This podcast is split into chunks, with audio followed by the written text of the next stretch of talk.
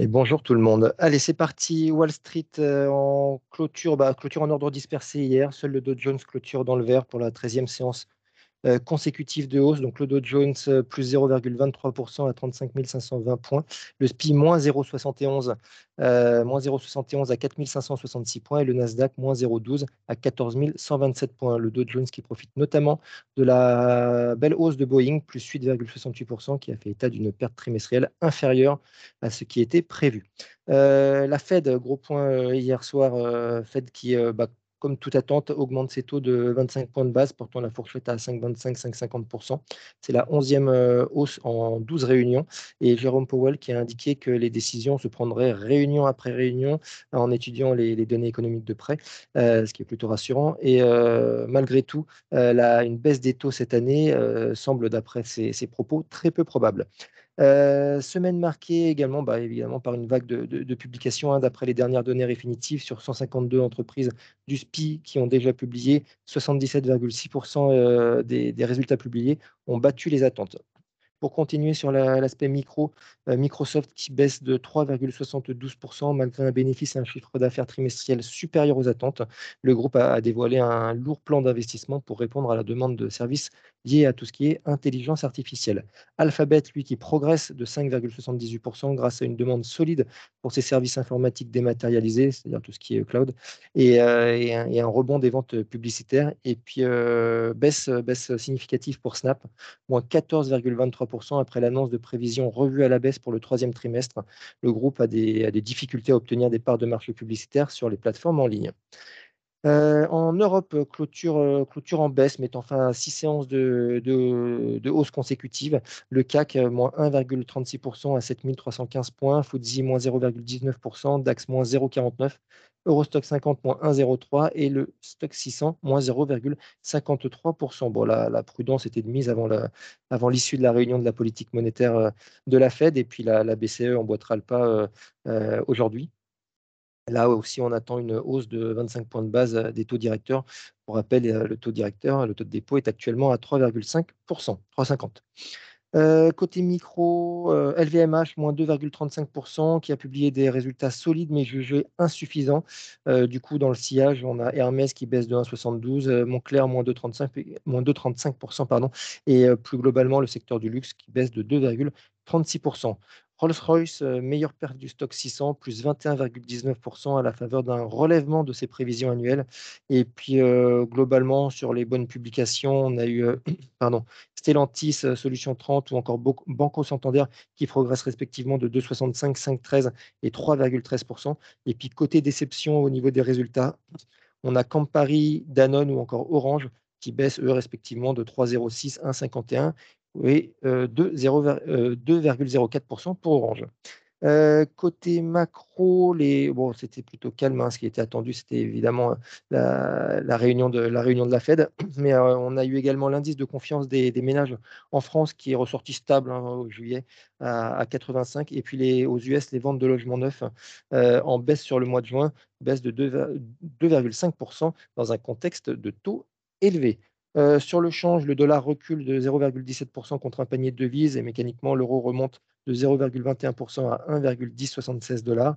Euh, côté taux, euh, bah, des rendements en hausse en Europe et en baisse aux US. le 10 ans allemand, plus 5,6 points de base à 2,45% et le 10 ans US, moins 3,7 points de base à 3,8727 le pétrole, lui, en baisse, affecté par une, euh, une baisse moins forte que prévu des stocks de, brut aux US la semaine dernière. Donc le Brent, moins 0,74% à 83,02 dollars et le WTI, moins 0,83% à 78,97 dollars. Et pour finir, euh, en Asie ce matin, c'est plutôt, euh, plutôt du vert qui domine.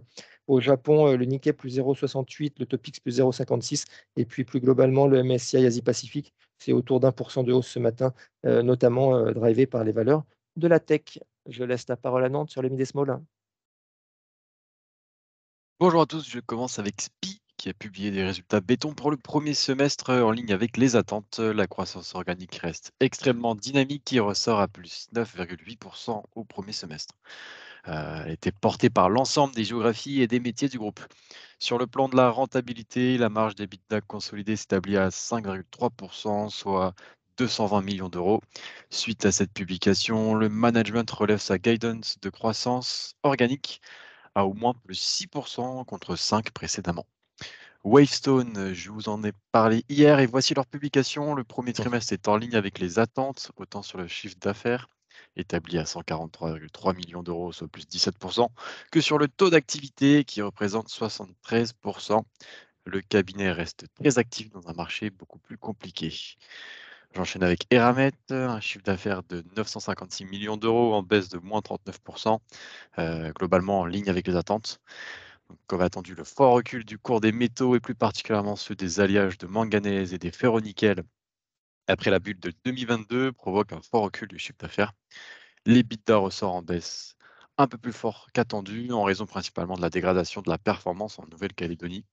Et enfin, Seb, Seb qui annonce des résultats supérieurs au consensus avec une croissance publiée de plus 2,3% à 1,790 milliard d'euros, notamment grâce à une excellente reprise en Europe. Euh, la croissance s'établit à plus 12,8% et principalement en France, où la croissance est à plus de 10%.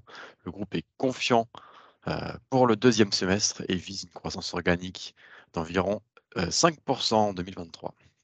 Voilà, c'est tout pour moi. Merci Nathan. Euh, sur l'agenda du jour, l'essentiel de l'agenda sera attendu pour cet après-midi. Ça commencera avec, euh, bon, on, l'évoquait tout à l'heure, la décision de la BCE sur les taux d'intérêt. Donc ça, c'est attendu pour 14h15, suivi de la conférence de presse à 14h45. Et puis aux, US, on aura à 14h30 le PIB euh, trimestriel, donc pour le T2, donc à 14h30 également les inscriptions hebdomadaires au chômage aux US et puis toujours aux US les commandes de biens durables pour le mois de juin, et tout ça pour 14h30.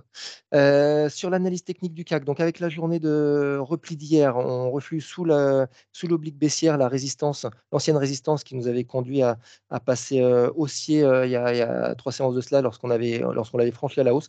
Donc là, on la, on la réintègre, qui nous conduit à repasser, à repasser neutre à court terme. Alors l'intérêt, c'est que cette, cette, cassure à la hausse nous a permis de, de définir une, une, nouvelle, une nouvelle résistance court terme à 7430 euh, ce matin, on, ouvre, on, ouvre on devrait ouvrir en hausse en préouverture. On est à plus 0,74 euh, autour des 7380, 85, euh, ce qui nous ramènerait à l'ouverture autour de cette oblique haussière. Donc, on va voir comment on, se comporte, mais en tout cas, nouvelle résistance à 7430 et puis un, premier point support court terme à 7265, sachant que le support de 7080 est toujours valable.